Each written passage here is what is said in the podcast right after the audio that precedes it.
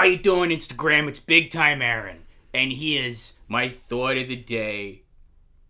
Men rise from one ambition to another. First, they seek to secure themselves against attack, and then they attack others. Ain't nothing but an old school way. Anyway, I'm here with my good friend, Big Time Olivia. What's up, everybody? As many of you know, my great times a thousand grandfather's second cousin's former roommate's brother's wife moved to the Bronx from Italy in 1352. As a proud Italian American, I take my heritage very seriously. Very seriously. And that's why today, on this episode of the Weird Medieval Guys podcast, we are gonna go back in time to medieval Italy. Take it easy. Gabagool. The feast is o'er.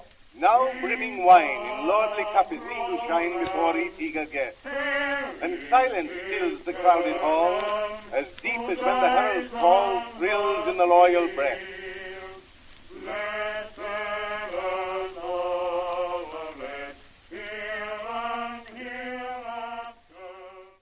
Back to the Weird Medieval Guys podcast. I'm Olivia, and this is Aran, an old school Brooklynite who runs a bodega down on the corner. Can I just say I'm so proud of you? This is your first stupid voice that you've done. I do my best. You've come so far. Well, I just im- my the trick to a good New York Oh, God, voice we go. is I just imitate my grandmother. you know, when I was a child, I thought she just talked like that. I didn't realize it was an accent that came from somewhere. So you met the when you met the second New Yorker, you were like, "Do you know my grand?" Yeah, literally. Anyways, and as you may have gathered from that meticulously crafted opening, today we are going to be talking about Italy. Bella Italia. Absolutely. And a couple a couple podcasts ago, we did an episode about medieval humor and medieval jokes and medieval jesters, mm-hmm. and we shared some of our favorite jokes about Florence. Now, Florence was a favorite comedic subject in the Middle Ages. The Florida of the Middle Ages. Absolutely. And Florence man. and um and we had a few comments. Some of them were asking us for more Florence jokes. Some of them were asking why Some of us Florence were asking jo- for fewer Florence. Some of them were asking why medieval people found Florence and Florentines so funny. And so today on the podcast, we're going to dig into Florence and medieval Florence and what made Florence such an interesting place that it became so um, such a subject of jokes and also just such a nexus of the medieval world, especially the late medieval world. Yeah, because Florence is one of those one of those places in in this era that sort of not only at the not only now is like a huge subject study. I mean, there's a whole field of history that's dedicated to the study of Florence in this one very specific time window.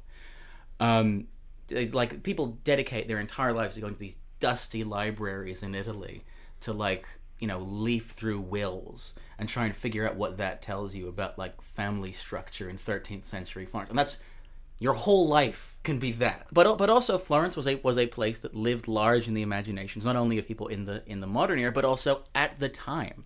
It's just one of those sort of it has this almost sort of mythic status, and I think that's well deserved because it's an incredibly complex and incredibly interesting society. So we're gonna get into why people are obsessed with this goddamn town. I should say as well that uh, we're trying something a bit new here at Weird Medieval Guys podcast for our 10th episode. This is the first of a sort of very intermittent, very unofficial series that we'll be doing about the great cities of the medieval world. And if you can't tell where that's going, you haven't been listening to this show long enough. And if you have any cities in um, as well, I should say that you would like us to cover in the Middle Ages, then why not drop us a comment in the Spotify review box, and um, we'll consider your suggestions. In Yes, abs- absolutely we will. And you better suggest some stuff because if you don't, I'm going to make us do an episode about Norwich. I'm gonna make us do an episode about Hull. Ooh. Yeah, that's right. So please save me from that. Yeah. no, Hull, Hull people, you're all right. Yeah, keep telling them that. Ungentle Norman, King of Rome.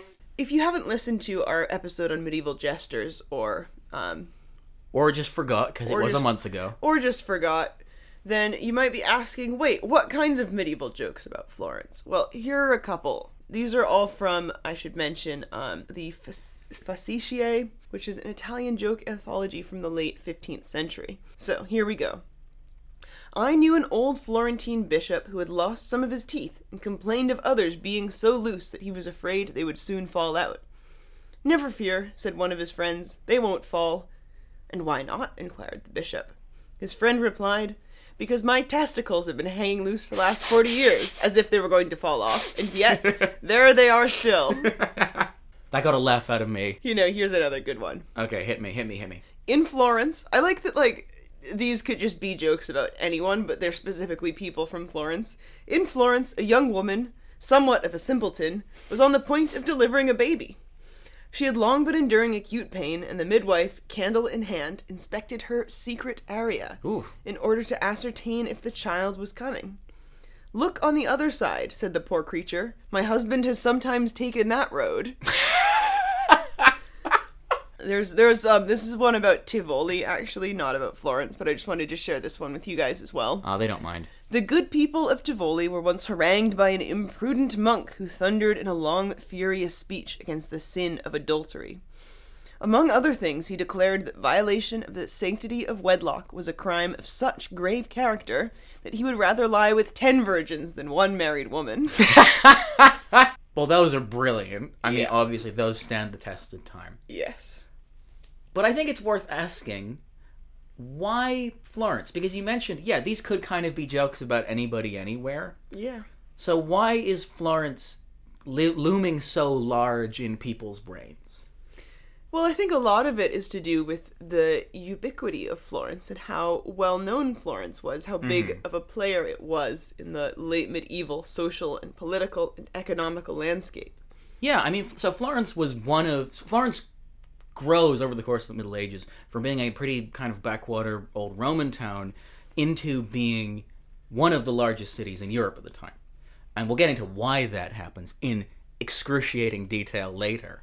But the other thing, the other thing that's important about Florence is that it is an incredibly important cultural center. Many people argue that it is the site where the Renaissance kicks off. Dun, dun, dun, dun. Woo! Everyone loves the Renaissance. Renaissance. The most important thing that's ever happened in the history of anything ever. The, the part of history when people became smart and interested in the arts again. as, as, as we know, as we've discussed many a time. So okay, so let's let let's let's peel back what the Renaissance is and what it isn't. The Renaissance, as sort of colloquially defined, you might say, uh, is very confusing because it's it's, used as both a self-conscious intellectual movement and also a period of history. So the, as a period of history, it's usually sort of understood to have started in the at the end of the ooh, really, I guess at the end of the 14th century and swung all the way into the 17th. Um, it was defined in this narrative by a rediscovery and reinterest in the classical world, by a rise in secular culture, and, and by distinctive changes in uh, the artistic traditions of the time. Well, yeah, so we won't get into sort of why exactly medieval art looks the way it does, but when a lot We have of a people podcast about that. we do, it's actually one of our uh, it's our first podcast episode, Yes. is it not? So just scroll down Yes. and then um, come back to this one. exactly. Stop, pause, scroll down, listen, and then pick up right here. Um, so when a lot of people see medieval art, a lot of people today, often their first impression and the first response they have to the artwork is, well, why doesn't it look realistic? Why isn't it anatomically accurate? And also why, um, you know, in terms of the human subjects, and also why do many of the animal subjects look a bit strange and why is there a seeming lack of attention to things like perspective and scale that make an entire scene look more realistic And might I add, there's another there's another trend which is the uh, anachronistic depictions of the pre-medieval classical past. So you have like I don't know, like Caesar standing next to a pope or whatever. Exactly. Something that would have never happened. Yeah. Yeah. because Christianity did not exist. Wearing a big floppy hat and Exactly, a doublet and, uh, exactly, you know, exactly. pointy shoes. Saying, I love Jesus. Yes, me too, Caesar. So yeah, as you, as you quite rightly say, people look at this and they go, "Why is medieval art so weird?" People, people do that in the comments section of your Twitter account. Yes. uh, every goddamn day With great gusto. with great gusto. Um, and they this is usually the, the weirdness of medieval art is often contrasted with the trends that you see in the quote unquote Renaissance period. You see a move towards less stylized depictions of the human form and of nature. You see a you see a move towards more depictions of sort of not explicitly religious themes. You see um, you, you see depictions of the classical past and events from classical mythology depicted in a non-Christian way. So basically, the Renaissance kills the weird medieval guy. yeah. Absolutely. Now, as ever in history, that's quite an oversimplified sort of that, that that's an that's painting a very broad brush about the Renaissance, and and in many ways, I think overstating the levels of difference that you see. Absolutely. I think especially a lot of people also ascribe a, a lot of people also assume that these changes in artistic style um, corresponded to a change in overarching sort of philosophy as well. So oftentimes what people think is that medieval people were wholly disinterested in the classical worlds and the ancient worlds Not And- true. we spent an hour and a half on that. and that people became more interested in these things again. They sort of just magically rediscovered them at the end of the Middle Ages and decided to become interested in Greek and Roman philosophy again. So, as we have said before, that's absolutely not true. No. Medieval people loved ancient philosophy. Um, they were at least as obsessed with it as people in the in the early modern period. I mean, yeah, I mean, we have a whole episode about this. Yeah, yeah, exactly. it's the it's it is the single most important cultural reference point other than the bible in the medieval world there's no there's no there's no way around that what does happen at the sort of tail end of the especially at the tail end of, of, of the 15th century is not that the, the, the, classical past is sort of rediscovered but more that there's a kind of there is a bit of an intellectual reframing of the classical past. So, what the very important thing that happens at the end of the 15th century is that a lot of there there are a lot of works that are rediscovered, mostly from the Hellenistic period, so the Greeks rather than the Romans. And for, so, to take the classic example, in the pre-Renaissance medieval world, there was only one scrap of one parchment by Plato, right? And then all of a sudden, um, by the end of by the end of the 15th century, there are quite a few works circulating around around Europe and being copied everywhere by people who are like, "This Plato guy is amazing. This is crazy." the reason why those works get quote unquote rediscovered is because in the intervening period between uh, the fall of the Roman Empire and um, and the Renaissance, um, scholars in uh, in the Arab world and in the Byzantine Empire have been studiously studying them and uh, and translating them, but not really translating them to anything other than Greek and Arabic. and so when you have at the end of the 15th century the an influx of um, of Byzantine scholars fleeing the collapsing Roman Empire, and you have the gla- the gradual sort of receding of the Arab influence in Europe that leave who leave behind a whole lot of texts and whole libraries um, of works that have been tra- that have been very studiously translated into Arabic and studied for centuries. The combination of those two things leads to significant amounts of material that wasn't available before suddenly being available to Latinate audiences. Yeah, exactly. Because even though certain authors like Plato weren't widely read in the Middle Ages, there were certainly classical authors who they were very, very interested in and who were frequently read, like Boethius and Aristotle and Oh, Julius loved Caesar's Aristotle. works. They loved Boethius. He invented the Wheel of Fortune.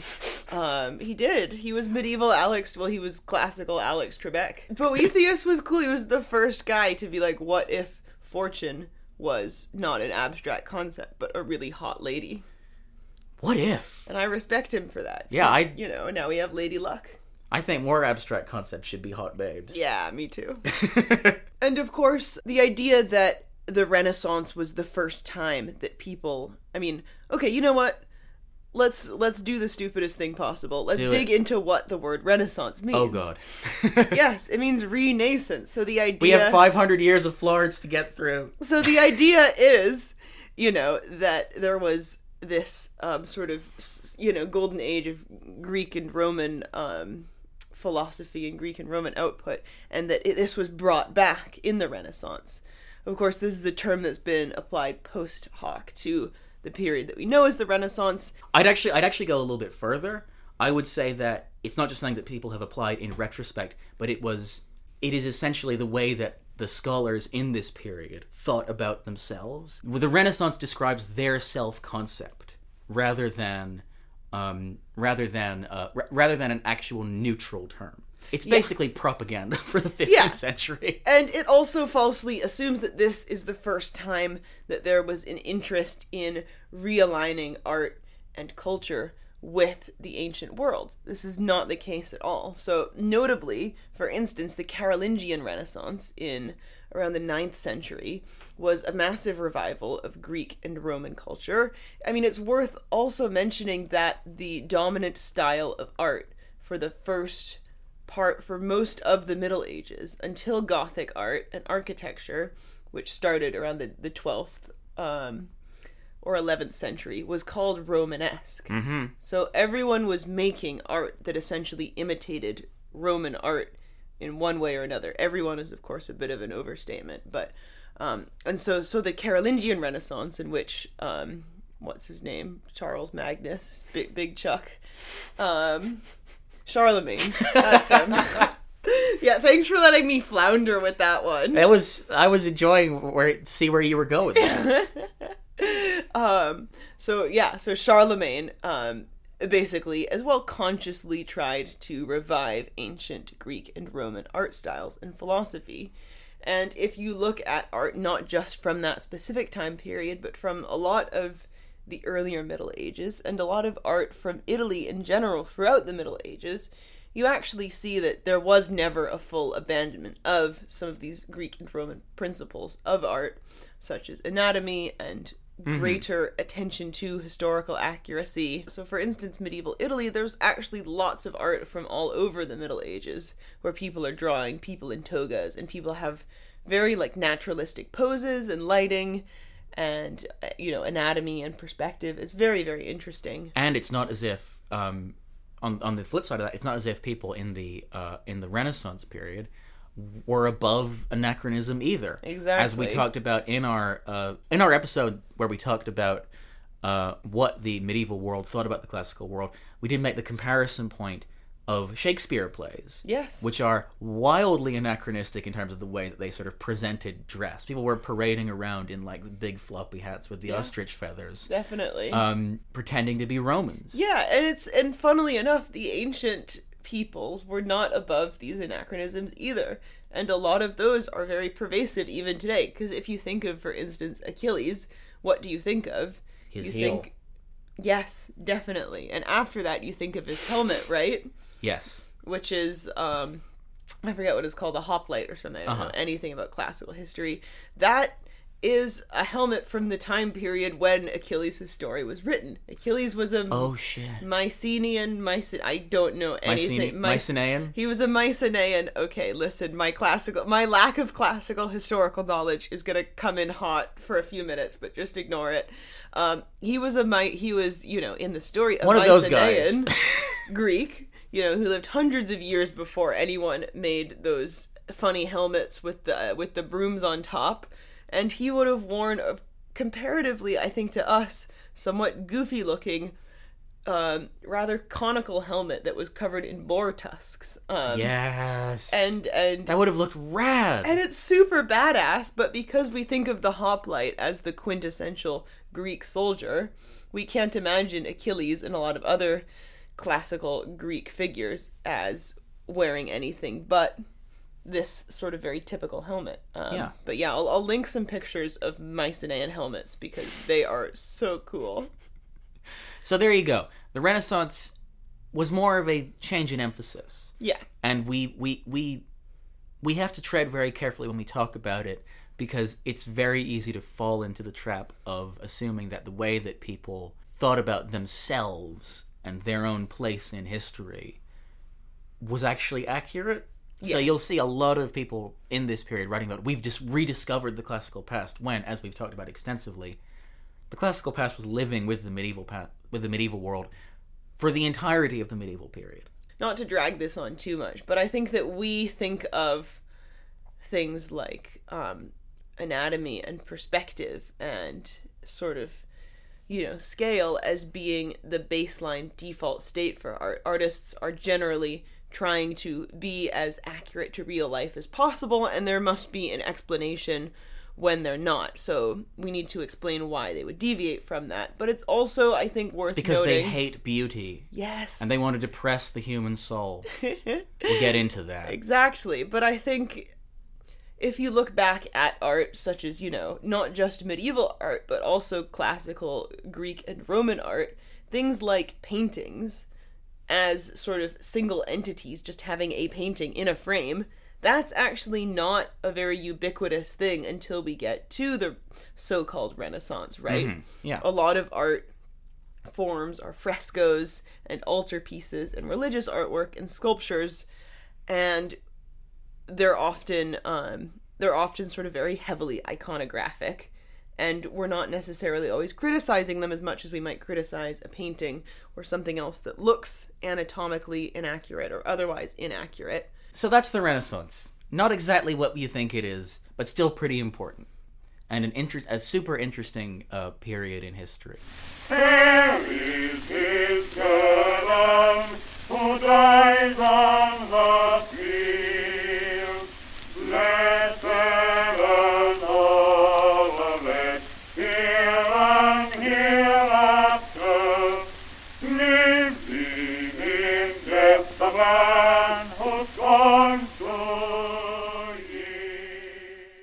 Of course, Florence was in many ways the sort of the the breeding ground for a lot of these ideas. So so many of the iconic Renaissance characters, whether they're writing literature or doing big paintings, either come from Florence or work in Florence for significant periods of their of their professional lives.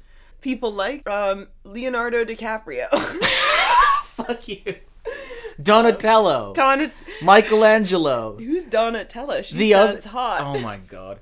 I was about I was about to make a Ninja Turtles Oh, sorry, joke. sorry, and do you you wanna- just no. You know what? Do you Fuck take you. it from the mo- top? No, I'm I, I don't. I don't. The moment's passed. This is all staying in. This is, so you people can see what I have to deal with.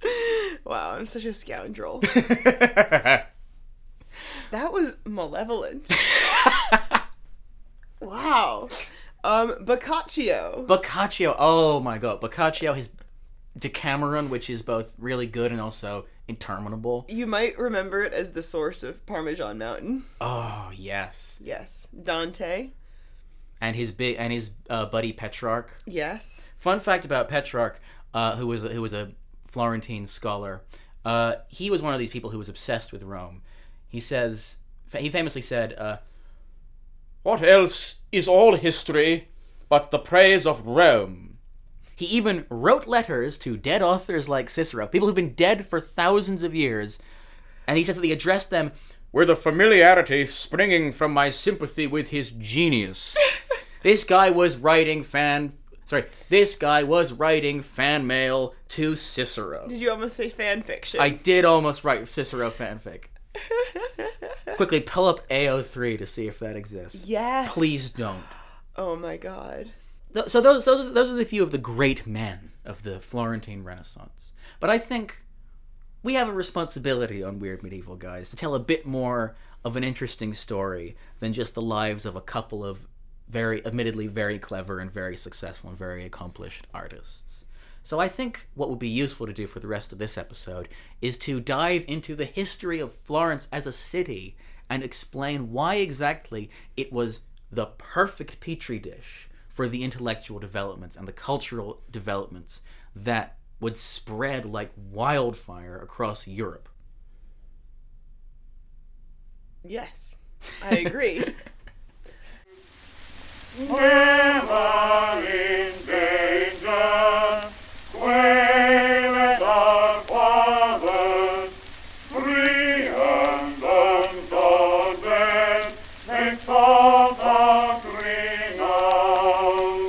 Talk about Florence itself, I think we need to first of all understand uh, the political context of medieval Italy, because medieval Italy is, for want of a slightly less uh, maudlin comparison, it's a bit like the sort of Eastern Europe of uh, of of the Middle Ages, because it is sandwiched between two massively powerful power blocks.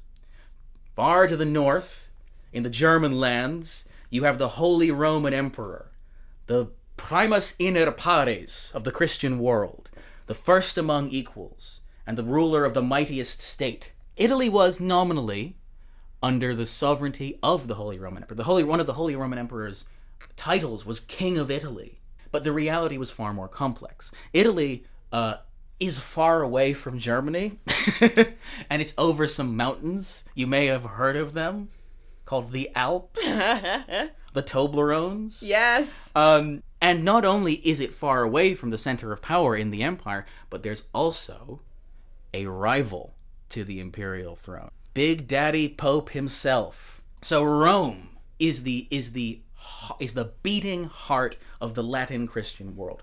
It is the center not only it is not, not only the spiritual center, the most important religious site in the Christian world, but it's also the center of the church bureaucracy. And as we've explored in other episodes, most notably our divorce episode, the bureau- the bureaucracy of the church is by the really by the high middle ages an incredibly powerful institution. It reached into every bedroom in Christendom, Wow.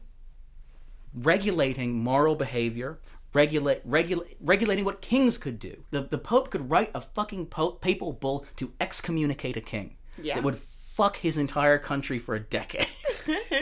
And not only that, but the papacy is the center of a huge financial empire. Because, of course, the church demands tithes.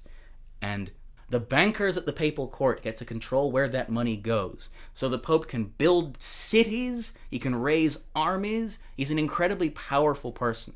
And that's particularly problematic for the Holy Roman Emperor for two reasons. So, first of all, the Holy Roman Emperor was crowned by the Pope, which meant that he was neither holy nor Roman without papal approval.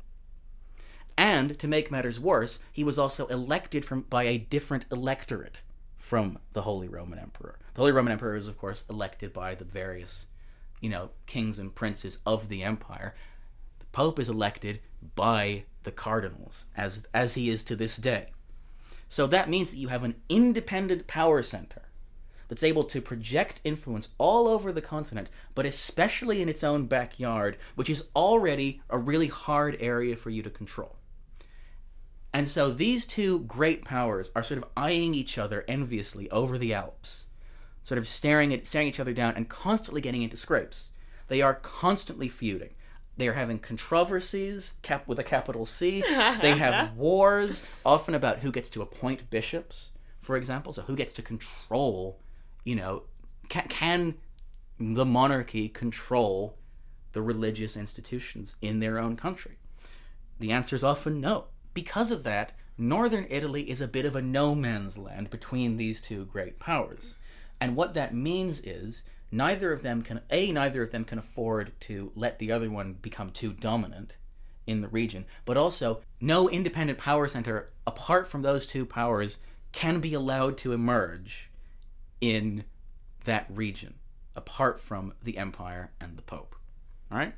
Following so far? Mm-hmm. It's going to get more complicated. Good. So, what you get instead are cities, the communes. These are, you know, very small scale political units of a city and then its immediate countryside, the contado, um, that, that it controls. And these cities, each of them, have their own incredibly complicated, constantly evolving relationship with the empire, with the pope, and with each other.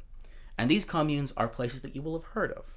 Places like Milan, Venice. Venice, Genoa, and the biggest and sexiest of them all, Florence. Florence. Firenze. That's right, that is what it's called. You really are embracing your Italian heritage. I have to say, Florence, best Duomo in Italy. Oh, controversial. I love the green. I've always been a big fan of uh, Torino.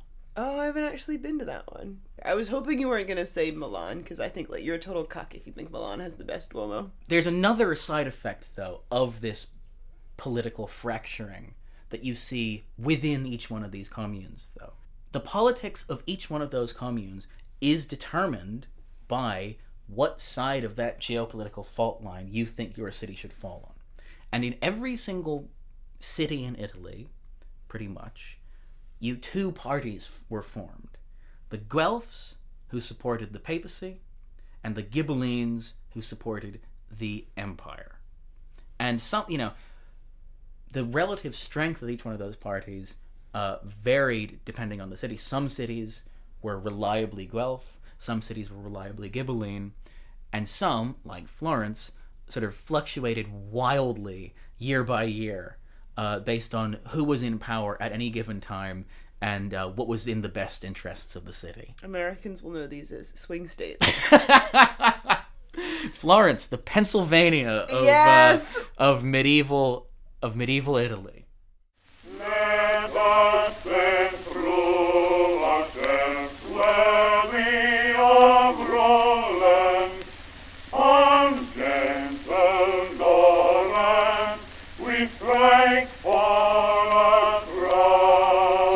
That's the world in which Florentines find themselves in the Middle Ages. This incredibly chaotic, incredibly confusing world of constantly shifting alliances between these Italian city-states and the papacy and the empire.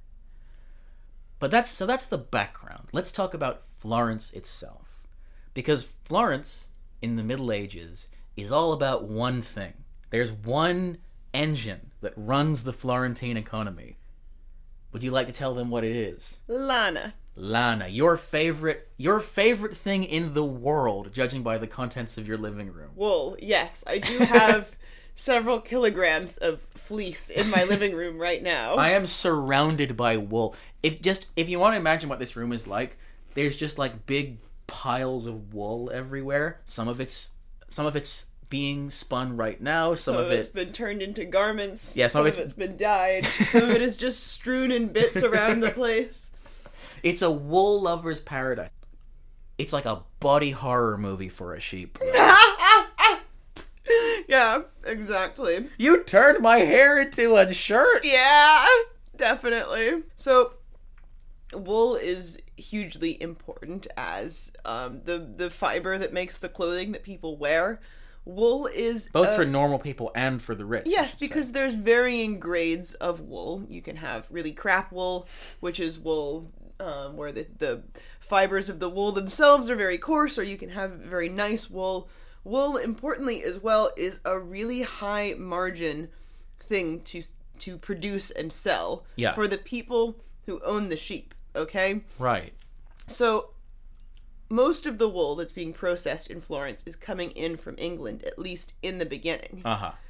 And so sheep, they're pretty hardy creatures, right? They don't need a lot. They don't demand a lot from No. their owners. They're pretty chill. They're, pretty chill. Um, you can have a lot of them. They just eat grass. They grow the wool without really you needing to do anything, which is nice. So Just unlike don't just don't lose them. yeah, unlike unlike crops, you know, um, there's there's a, a less there's a less chance of your sheep sort of just dying or getting a fungus.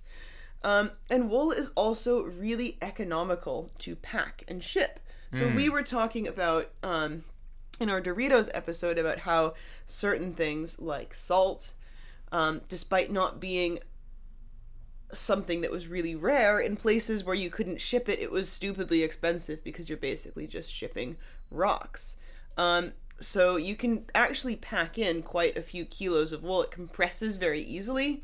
It actually compresses much more easily than, for instance, um, spun thread or fabric or garments. And so in the beginning, um, sort of i- around the High Middle Ages, it was very economical for these English people, um, these sheep owners, to just shear their sheep and then without doing anything else, just pack up all of that wool and sell it to merchants who would bring it to Italy. what Yeah, you so you- saw what with you the had wool was trade sort was a continent-wide supply chain, where um, What you saw wool would be with the wool trade was in, a uh, continent-wide sort of usually in the low countries, where, so like, um, cities the like wool would be brought to merchants and in, um, in sort of and usually in the Low Countries, and so uh, like and then those merchants would bring a lot of that and, wool um, all and the Antwerp way to and uh, and and to then Florence those merchants would bring and Florence by being on the end of that supply chain was in a very advantageous position. Yeah, because even though even though the people who are selling the wool are making a tidy profit,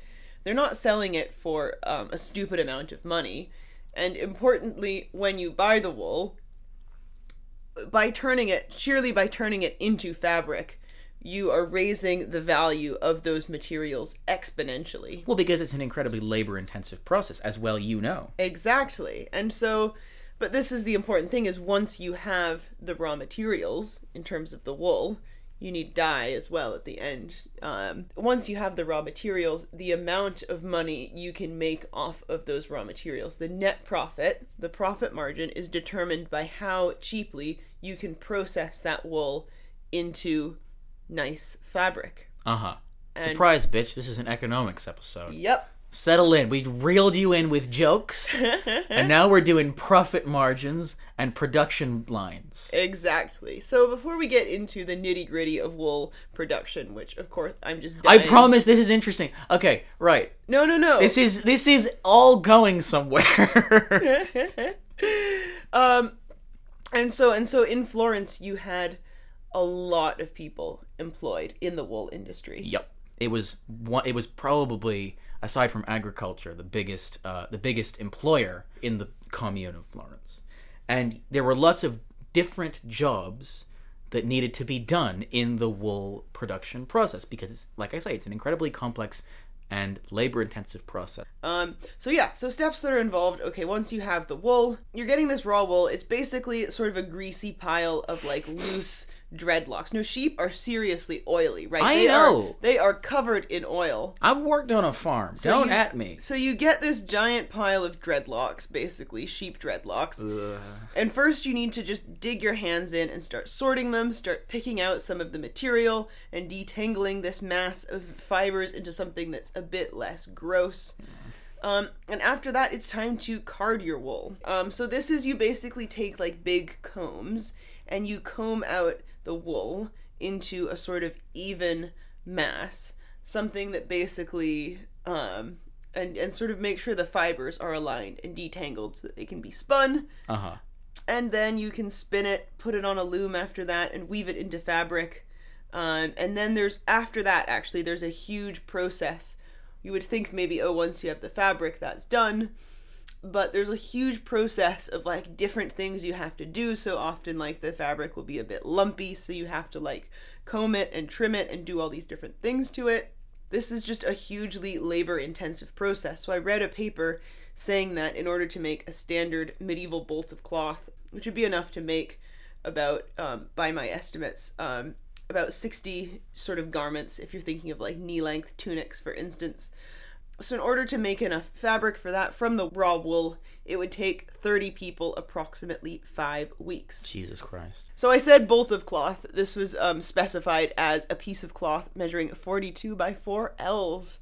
So I really like I really like that as a, a unit of measurement. And I was reading about other medieval units I'm of off measurement. to. I'm off to get some ells. yeah, exactly. That's what I say every day before I go to work. Yeah. Um, so some other these are mostly dis- units of distance. Um, you might have heard of a barley corn and a poppy seed, which are like the medieval sort of centimeter and millimeter. I have not. Okay, well, there's a twip. yes.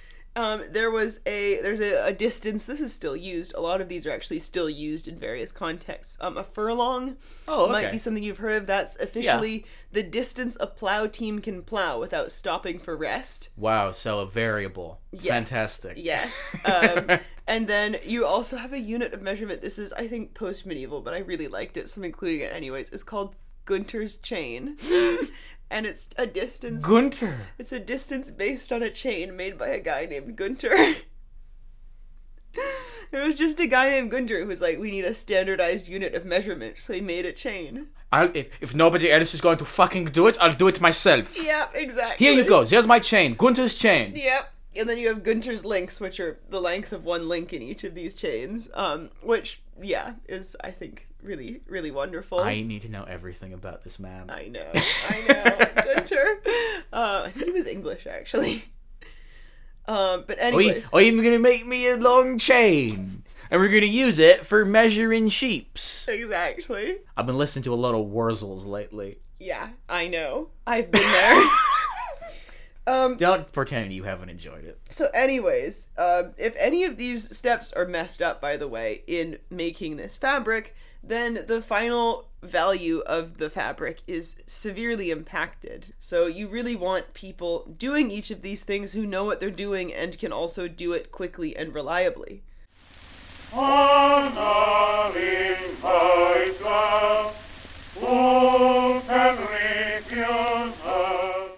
You might be asking yourself if all of that manual labor is involved in producing a comparatively small amount of fabric, right?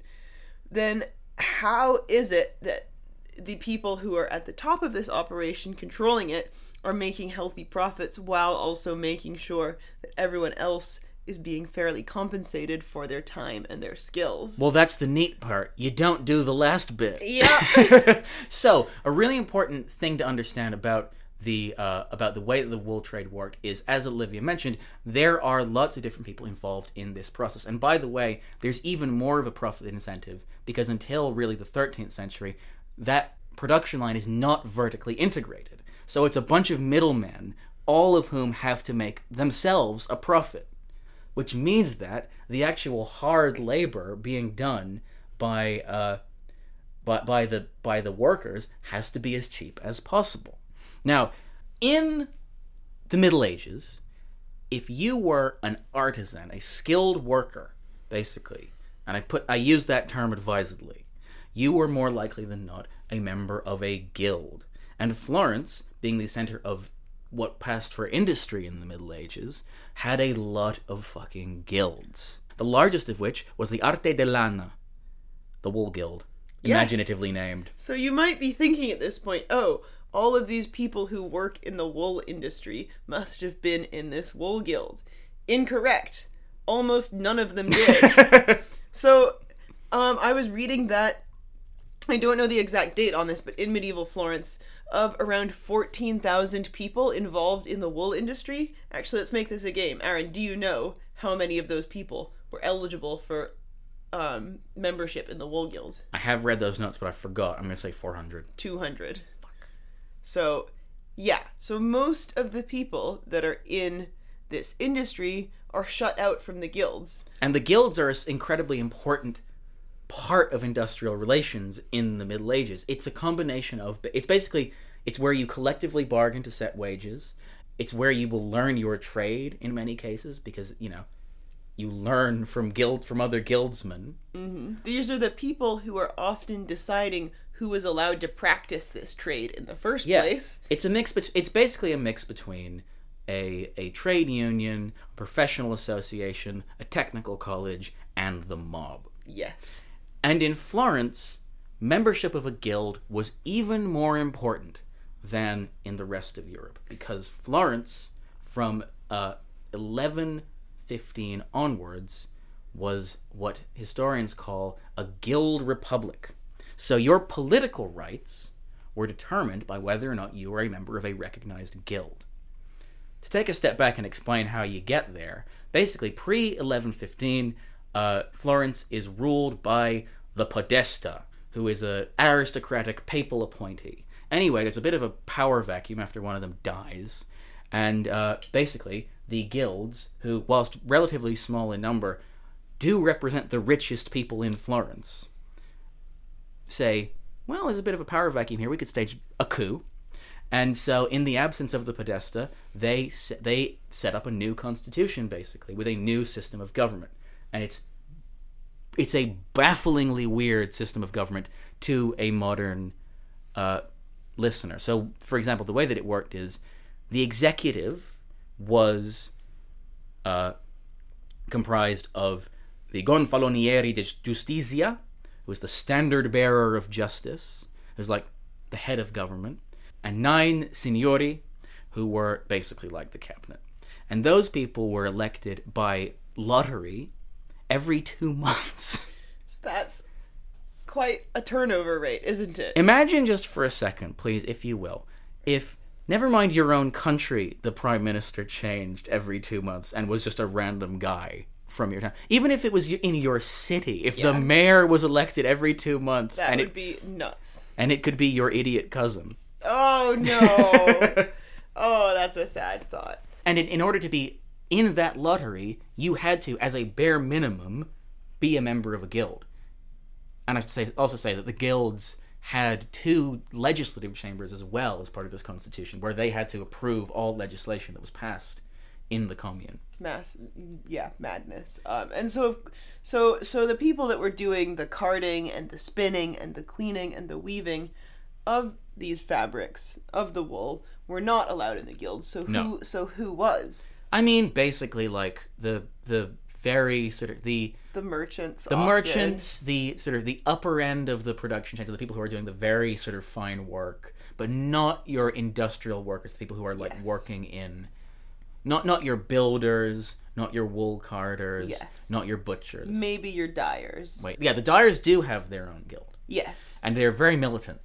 yes well you would be too if you knew how tricky it was to get a decent dye out of a plant and dyeing, by the way, smelled fucking terrible. Yes, absolutely. And it needed all sorts of like weird chemicals. And, I mean, it still does, to be honest. Um, So so you would be going a little bit insane. Definitely, it, was like a real Mad Hatter scenario. So here's a fun fact for you, by the way. I mentioned that it's not vertically integrated uh, until the 14th century.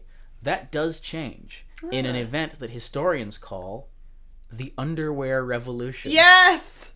Basically, um, what happens is uh, basically there are advances in spinning that allow you to spin a much finer cloth, and suddenly people are like, "That would feel really nice against my so and so." Are you okay? Yeah. and so underwear becomes much more pop becomes much more popular as a luxury good. I want to put this on my weenie. Are you okay? yeah. I want to put this on my Vegeta. Sorry. Oh dear.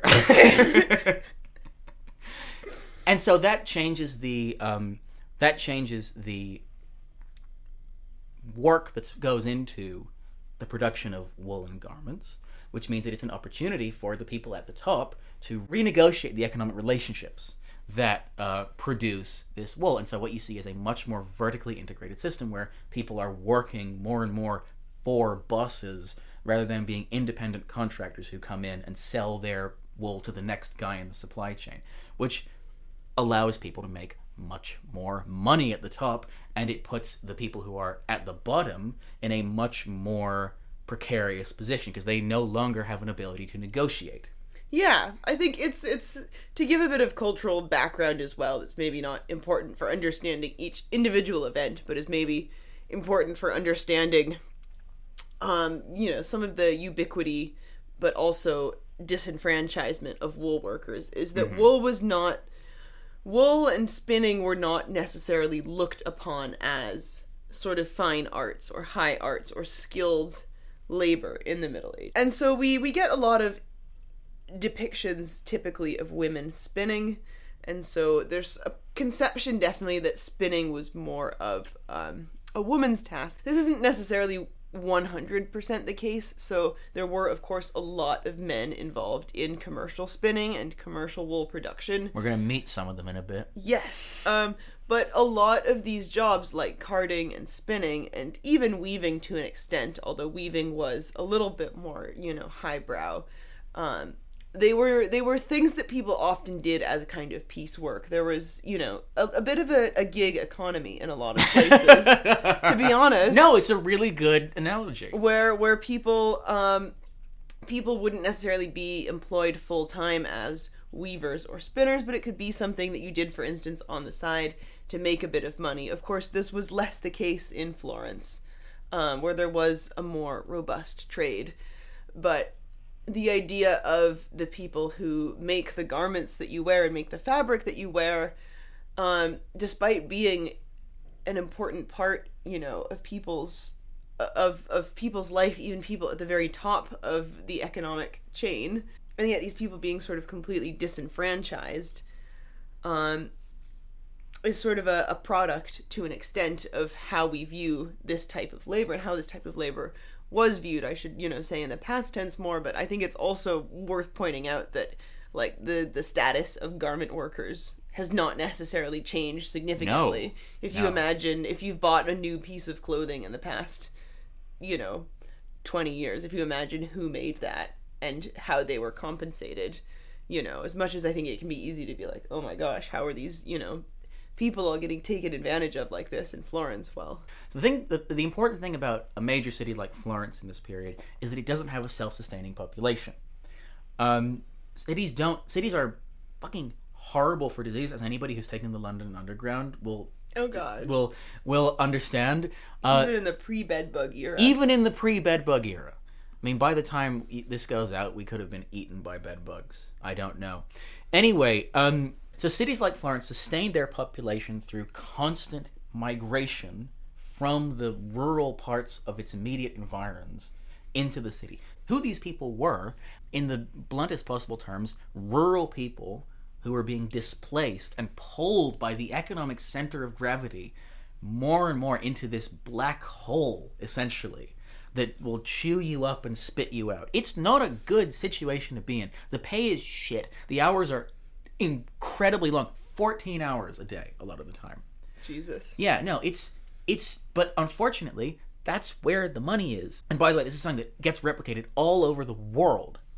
Um, with the with the within when industrialization really starts to pick up pace, even that life is in many ways easier and more convenient than potentially, you know, getting impaled by a spike on a farm and dying in the middle of nowhere. yeah or just starving to death because your Yeah. crops fails, which is something that you know happened all the way up even you know in europe all the way up to the the 19th and the 20th century so in florence in the middle ages you saw this confluence of all of these different people who were um, industrial workers in a sense and while there were other big cities in the Middle Ages, of course, it was, I think, Florence very unique for having this very large concentration of industrial workers. And an industri- and a concentration of industrial workers leads to a second thing, which is the concentration of capital. We talked in the Doritos episode about how if you make your money, your living from trade, you're going to have more liquid assets, more money floating around, um, than somebody who sort of sub- subsists through agriculture. Because you know, you sell stuff, you buy, you're buying stuff and selling stuff, and that there's many more cash transactions in that process than there is in an in a purely agricultural economy. So what you see in Florence is a gradual accumulation of capital. People and families in particular, these big, they're called tower families. Because here's a fun fact about Florence: uh, the aristocratic families of Florence, they lived in these towers. All the whole family would live in the same tower, and uh, every member of the family owned shares in that tower. And to sell the shares, you needed uh, the unanimous consent of all other members of the family. So you could not, you literally could not leave unless your yeah. parents said so. Which I mean, there's a joke about Italians that I'm choosing not to make. Well, yeah, especially in light of that court case, right? that was in the news. Woman evicts her 40 and 42 year old sons. Yeah, because they were employed but didn't pay rent, didn't, didn't do any housework. This was in Italy. Oh dear. Roland's great spirit looks down on our scandals. So there's so there's all this money floating around in Florence, and the Florentine elite are getting very rich. But there's another thing going on as well, which is that as this process is happening in Florence, Florence is the sharp end of this process. It's it's on the cutting edge, but it's happening in lots of other places as well. The 10th to the 14th centuries in Italy sees what historians call the Commercial Revolution, a period of increased international trade um, centered on Italy. So rivals to Florence, like Venice and Genoa, get fabulously rich by controlling trade in the Mediterranean. Gen- the Genoese take the the western half, and as we've talked about before, the Venetians take the eastern half. And Florence is stuck in the middle with no seaport. So Florence has to find a way to compete with these other cities and project its influence in another way. And the Florentines, instead of going east or west, they go north. They go it in a very different way than everybody else. They do banking. These great families, like uh, the Albizzi and the Strozzi, and yes, the Medici. If you were wondering, if you wanted to, if you were uh, waiting to cross that one off your medieval Florence bingo card, congratulations! I think that's a world record. We've got anyone's gone talking about medieval Florence without talking about the Medici family. So all these great families, they set up these vast banking empires that have branches in cities all across Europe, and they are crucial in the financial markets. They are who you go to if you want to fight a war. And they a lot of the time they do those banking transactions in their own currency, the gold florin. Yeah, so after the fall of Rome and the subsequent disruption of trade, gold became a lot harder to get, and gold coins, for a very long time, stopped being minted. Well, there's fewer of them. There was there was fewer of them, um, and they were not widely circulated until Florence and its florin. Yeah, they basically got access to a whole bunch of uh, mines in Hungary. And they started minting these gold coins, and suddenly those are being used in transactions all across the continent. And Hungarians saw them and were like, "Oh, we want to do that too. Let's change the name a little bit. Let's change two letters. okay, let's call it the fo- the floor the for the foreign the forint." And that's how you get the Hungarian forint, everybody. Fun fact. Fun facts. That's what we do here. And so, in, in some ways, the answer to why people would be making jokes about Florentines across Italy is because there was a good chance if you were an educated sort of person in business, you would probably have met Florentines, have done business with them, and probably resent them because nobody likes their bank. Yes. Oh yeah. And so, sticking it to the Florentines. Yeah, it's like if Lloyd's Bank, uh, you know, Don't name a specific bank. RBS, um, No, no, cut this. it's like if unnamed bank, who I don't want to get on the wrong side of.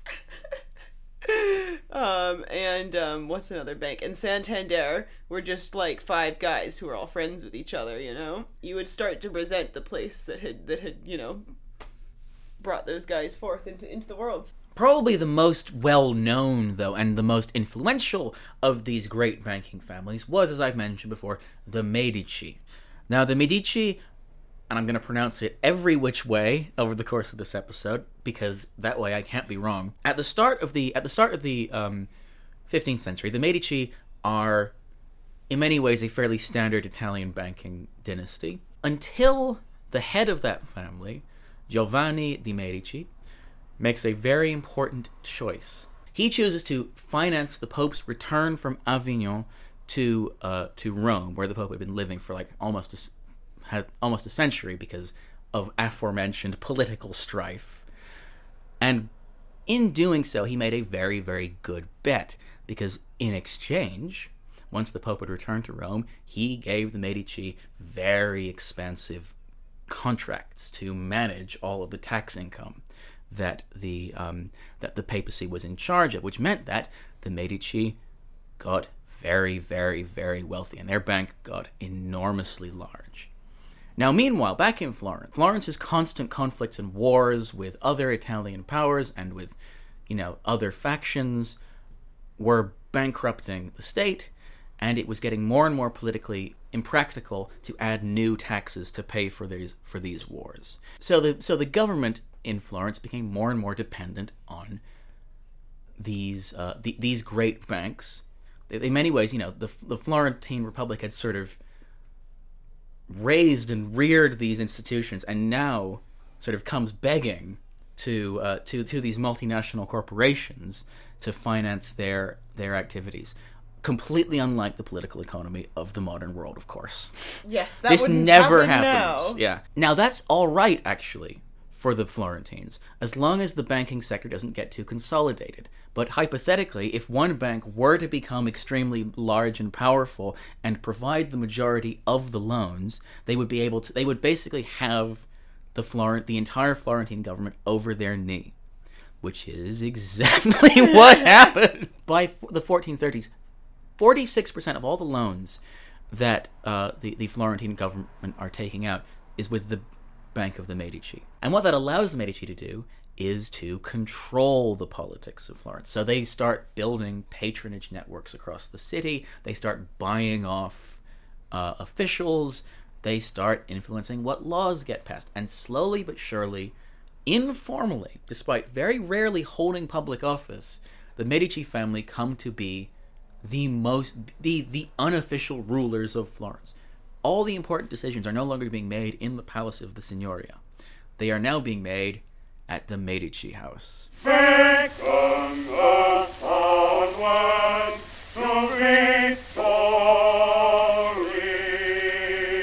And so this massive accumulation of capital in the hands of the Medici specifically and the Florentine bankers more generally had a huge impact on the cultural explosion that we call the uh, we, we have come to call the Renaissance. So the Medici in particular and the other bankers as well were huge patrons of public art and public discourse and um, culture in general. So, for example, um, when the uh, Neoplatonist scholars want to set up the Florentine Academy, modeled on the original Academy of Aristotle, it's the Medicis who pay for it. Wow. So nice of them to do that out of the goodness of their Out of the hearts. goodness of their hearts, they they the Medicis, uh, I would say, fund the careers of most of the Ninja Turtles.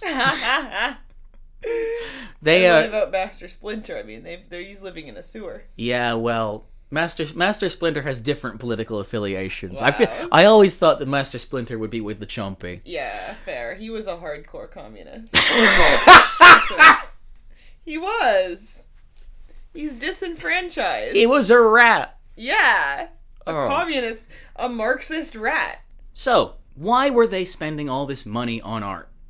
Well, patronage of public art specifically can be understood as a form of what's called conspicuous consumption.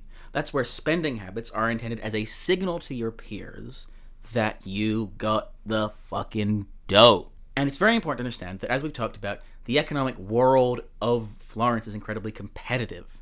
There's always a chance that one of your competitors will strike a better deal with one of the sunburned Dutchmen who are bringing your wool than you do, You and just hate that. and undercut your business model. So everybody needs to be projecting constantly. Well, it's not that hard to. I mean, to imagine. I live in sort of semi-suburban London. I can't step outside of my house without almost getting hit by someone in a Range Rover, an expensive, illogical. A Chelsea tractor or a white Range Rover. That's the those are the worst ones. Exactly, a car, and it's in America. It's probably the same, but it's a massive Ford. Except they're 50% bigger. Fucking lifted pickup truck with like no bed and a cab that can fit a large American suburban family. And no one is using these cars for their original purpose. It can fit your fat children in the back in the bed and nothing else. exactly, but everyone has to know you're rich. Exactly, exactly. And uh, so commissioning public art is a way to do that because everybody will see, well, you know, Cosimo di Medici must be a wealthy man because his name and his coat of arms are up there in the fucking Duomo. Yep. And also, I should say, commissioning works for the church is particularly useful because that will shorten your time in purgatory. So it's a double whammy of self interest. So, this following declaration goes out to all the fucking unbearable statue heads on Twitter who I have to look at every goddamn day. The great men of the Renaissance were not commissioning art because they had an intuitive understanding of the beauty of nature and God's creation or whatever. They were in a dick measuring competition. And if that sounds overly cynical, as I'm sure a lot of the statue heads would say, that's because it's true. Well, don't trust me. Take uh, Richard Goldthwaite, who is I know this is an appeal to authority, but we're running out of time, so I have to make this anyway. Richard Goldthwaite, probably one of the most influential of any of this whole cast of Florentinists that we've that I mentioned at the start of this show, who says, for affluent artistic patrons in Renaissance Italy, quote, spending money on art expressed their sense of what constituted noble status. Their spending habits arose from what is perhaps the universal desire of the rich to utilize their wealth to set themselves apart from the common people. Was that Billy Crystal? And it's important to note these men were th- these rich men were new men. They couldn't lean on their aristocratic connections. A lot of them were just guys who'd struck it rich, like the Medicis. They weren't knights for the most part. And so essentially, they had even more of a reason to commission art specifically because that shows that you're cultured. Before we go on, I just need to say like so so much of uh, revisionist historiography is just written off as oh you're one of the fun police. Yeah. Like you can still like this art. A lot of it is still fantastic and Yeah. is incredibly path breaking, but you have to acknowledge the engine that uh, that sort of is powering it is the exploitation of working people. Yes. Specifically to make the rich people look better amongst Yeah. their peers and make themselves more money. The reason why the Florentines were the path breakers in the Renaissance is because they were the first people to build a capitalist economy. Father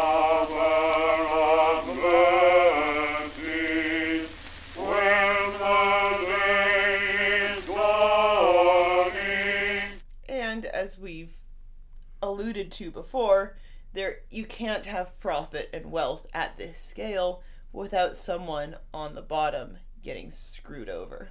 Let's talk. So let's talk about the people on the bottom. Yes, we've we've we've set the scene. We've established this sort of agglomeration of different industries and guilds that funneled a lot of money towards the top and gave a group of people a very vested interest in their continued ability to profit off of the banking system and off of these different industries and perhaps less consideration for the people who are actually making this possible with their labor. Because it, as I talked about before, it's a shit situation to be in.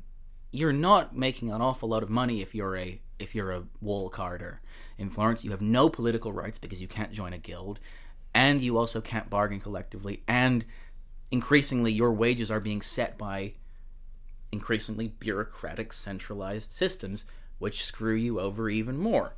Happily, however, people didn't take that lying down.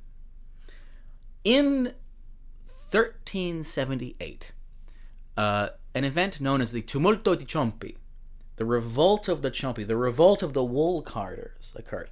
Now, this was as part of, I should say, a wider set of risings across Europe. Wat Tyler, for example, and the Peasants' Revolt in England being a sort of sibling of this. I actually was reading about one period in Swedish history when, in 90 years, I think there were 13 peasant revolts. Um, so yeah, peasants were not happy with the with the with the king in Sweden at that time. No. they? And speaking of England, um, yeah, it's important to mention that like this is not specific to Florence, although it's particularly acute in Florence because what are the English people doing? Well, they're raising and shearing the sheep, and around the same time, we're seeing an increase in something called enclosure, where the people before the Norman conquest, before 1066, people basically Anglo-Saxon land law specified that it was um, specified that land ownership was mostly based on precedent. So there was a lot of common land, very little ownership, very hard to deprive someone of their land, and basically everyone was going, "Oh, me and this guy and this other guy have been letting our sheep graze on this land forever, so that's our right." And it just carries on, and it just carries on like that. And then the Normans showed up and said, "Well, actually, you guys ever heard of a little thing called taxes and private ownership?" And over the course, around the same time, actually, Florence was beginning to um, shift away from buying English wool because English wool was getting really stupidly expensive. One of the reasons for that was because um, people were having their land taken away from them Yeah. and were being forced to pay extortionate rents. And also, there is an attempt, especially in the closing periods of the Middle Ages, to develop a domestic um, sort of English wool industry. So starting to do some of those, the the the do some of the hard work of sort of producing the wool and the garments in house, basically, which screws Florence even more and will eventually doom them to irrelevance by the by the sort of end of the 17th century.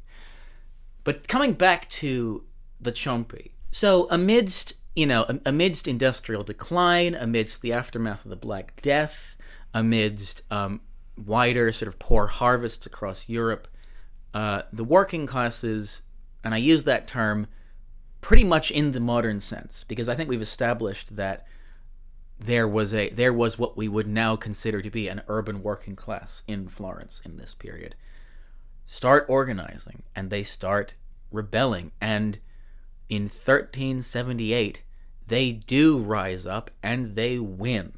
A guy called Michele de Lando leads a workers revolt which overthrows the signoria Michele de Lando, by the way, is a fantastically ambiguous character. We don't know anything about his life before um, before the re- revolution because he was an ordinary guy. He was a wool carder who was married to a butcher, and he was uh, and he, he was just a foreman in his local workshop. God, I wish I had a hot Italian butcher wife.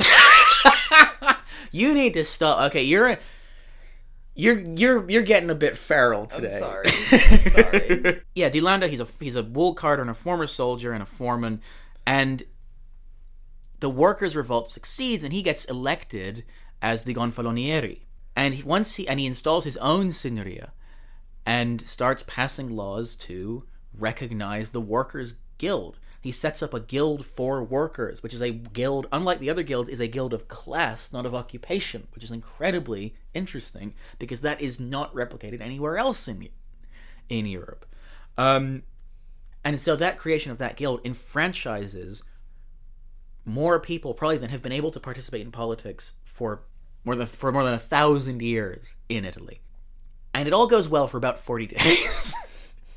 he passes all this hugely consequential um, legislation, but he eventually is caught in this awful bind that I think a lot of revolutionary governments end up in, where the elite who've not gone away, they've been deposed, but they're still very much in the city, are putting enormous pressure on him to compromise. Simultaneously, though, he's also under pressure from the radicals uh, in the in the worker among the workers for him to go further to basically keep sticking it to the elite. And De Lando makes a gamble where he basically sides with the elites and uh, crushes a, rev- a workers' revolt. Um, and they, they, he sort of his, his government is left to sort of tr- trail on for another four years, but never really achieves anything else after that. And then eventually he's overthrown, and uh, and is goes into exile in uh, 1382. Fun fact about uh, fun fact about Michele de Lando is that he walked around barefoot in the Signoria Palace, just like so powerful.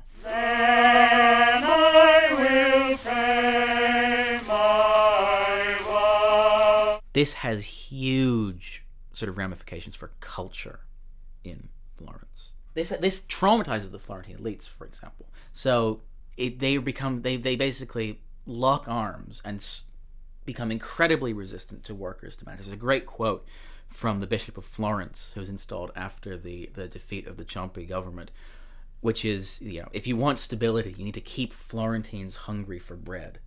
If people are starving, they can't politically organize.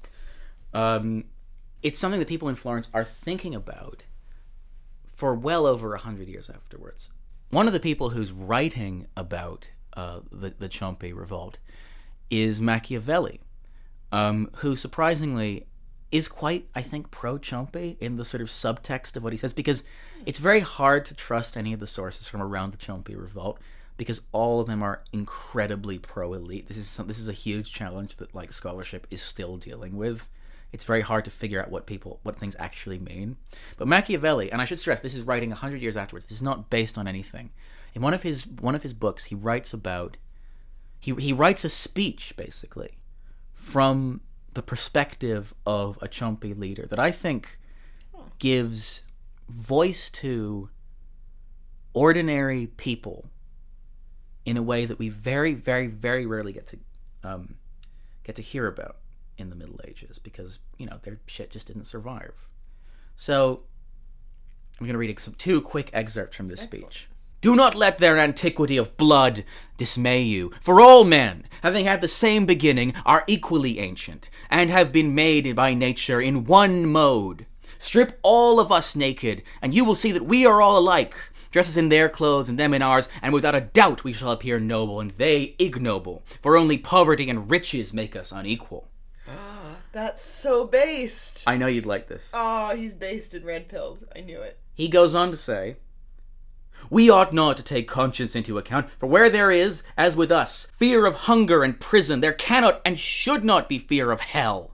But if you will take note of the mode of proceeding of men, you will see that all those who come to great riches and great power have obtained them either by fraud or by force, and afterwards, to hide the ugliness of acquisition, they make it decent by applying the false title of earnings to things they have usurped by, by deceit or by violence.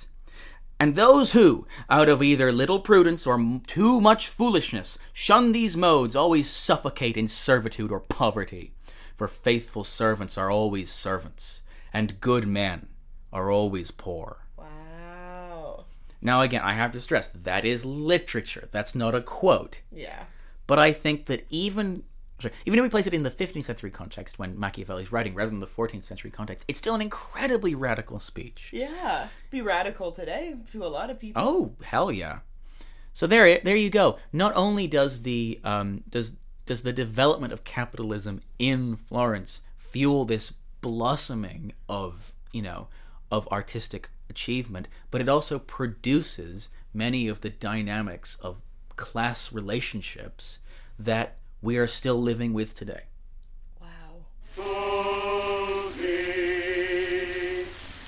Like incense wafted on the breath of morning. Um, so yeah, so there were so many different social and political and economic factors, as we've said, that all collided at warp speed with each other in medieval Florence and led to this really interesting city kind of blossoming, um, rising very quickly and then falling sort of meteorically. Um, Yeah, I mean, it blazed the path for the modern world, both in the good ways and the catastrophically uh, bad ways. Yeah, but because the reach of Florence was so so extensive, it wasn't limited like other cities to um, places that were reachable by sea um, or places that shared, you know, cultural or linguistic links. It was pretty ubiquitous in Europe, and because of a lot of these people that were rising to power and exploiting other people so they could keep a hold on that power and also um, just because of all of these insane events that were going on um, in Florence around this time, you can imagine why Florence and Florentines would be on people's minds and might be Living rent free in people's heads. and might be the people you would want to make jokes about. Although, of course, I think anyone who's from somewhere has made a joke about someone who's from the region next door. You know? so, of course, there there oh. I'm sure they still make jokes about Florentines in like. Oh, definitely. Turin. Yeah, exactly. So so even though of course there are, you know, political and cultural factors. It'll always be funny to be like, "Oh yeah, people from similar town to me an hour away are so stupid."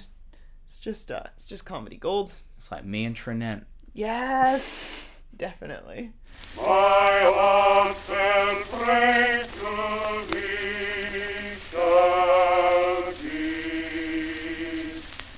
Well, thank you so much for listening to this episode. I hope you've enjoyed this jaunt through medieval Florence and Whistle Stop Tour. There's so we we've barely scratched the surface. I didn't even get to talk about the bonfire or the vanities, not the movie. The there will be time. Um, One day. And we also want to issue a hearty thank you to all of our listeners for sticking with us until episode 10 of the podcast, for all of your kind, kind comments um, and your reviews and your constructive feedback about our audio quality, which has hopefully improved. Dramatically. Um, I've learned a lot about audio editing. Um, so, yeah, um, but seriously, thank you guys so much. It's been so so much fun working on this podcast so far, and we love all of you guys, and we're so excited to make some more podcast for you. Yeah, I mean, it's been a it's been a we rarely get so real on the show, but it's been a very very surreal experience and you know, I wouldn't be putting uh putting putting the hours in that I do to make this show if I wasn't doing it for the if if if if, if the the love that you have all shown uh, for this ha- wasn't sort of my, wasn't the motivation Yeah. because God knows it's not making me money. Um, and yeah, as always, we are always very, very thankful if you drop us a five star review, leave us a comment, put something in the Spotify feedback box, and maybe if it catches our eye, we will read it out on the podcast as Aran is about to do. Yeah, so we got a lot of comments on the uh, on the um, on the, on the vampires episode. Happy Halloween, by the way. Um, and we got this very spooky message um, from a listener. I was listening on my bike at night under heavy rain when you said we had to listen in the dark. Nothing, just thought it was cool. It was cool. It was cool just to hear about that. Um, by the way, um, I, as some of you know, I have a merch shop where I sell like tote bags and stickers and stuff, and I just wanted to say, whichever one of you actually, I know, I know who it is. Whoever left, the person that left the comment on their order in the notes box that said, "I'm going to have sex on top of this tote bag, and there's nothing you can do to stop me." First of all, you're unhinged. Second of all, why would you say that to someone after giving them your address? I know where you live. I'm gonna come for you. No, no, no, not that. ah, I'm gonna hurt you. She's not gonna do that, okay? I'm. I, you're you're not gonna hurt anyone. No. Um. In more important news, Oliv- by the time you are listening to this, Olivia's book will have come out. Yes, it's coming out on November 2nd, so unless one of us gets hit by lightning while editing this podcast, it will have come out yesterday. Um, wow. So thank you so much to everyone who's pre-ordered the book. Um, it's seen a lot of success so far. It was the book of the month, uh, one of the books of the month um, in August on bookshop.org and it's been in the Amazon charts recently and it's not even out yet. So it's so amazing to see and um, I'm just so so grateful to everyone that's been so supportive and so excited for it and has pre-ordered it already. Um, and yeah, you can buy it now. It's out now. So if you or someone else that you know wants a cheeky, humorous, and interactive guide to the medieval world, then you know where to look. Imagine this podcast, but better. No, wrong. And I think that's about it for today.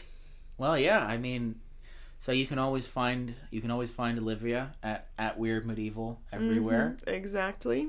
Uh, I am at Aran P Tappers on Twitter and at just at Aran on Blue Sky because I got in there so quick. So good. And my personal Twitter is at Olivia underscore underscore MS. And on that wonderful note, I think it's time for us to finish drinking our Birra Moretti's and eat some spaghetti and think about medieval Florence. Mamma mia. Here we go again.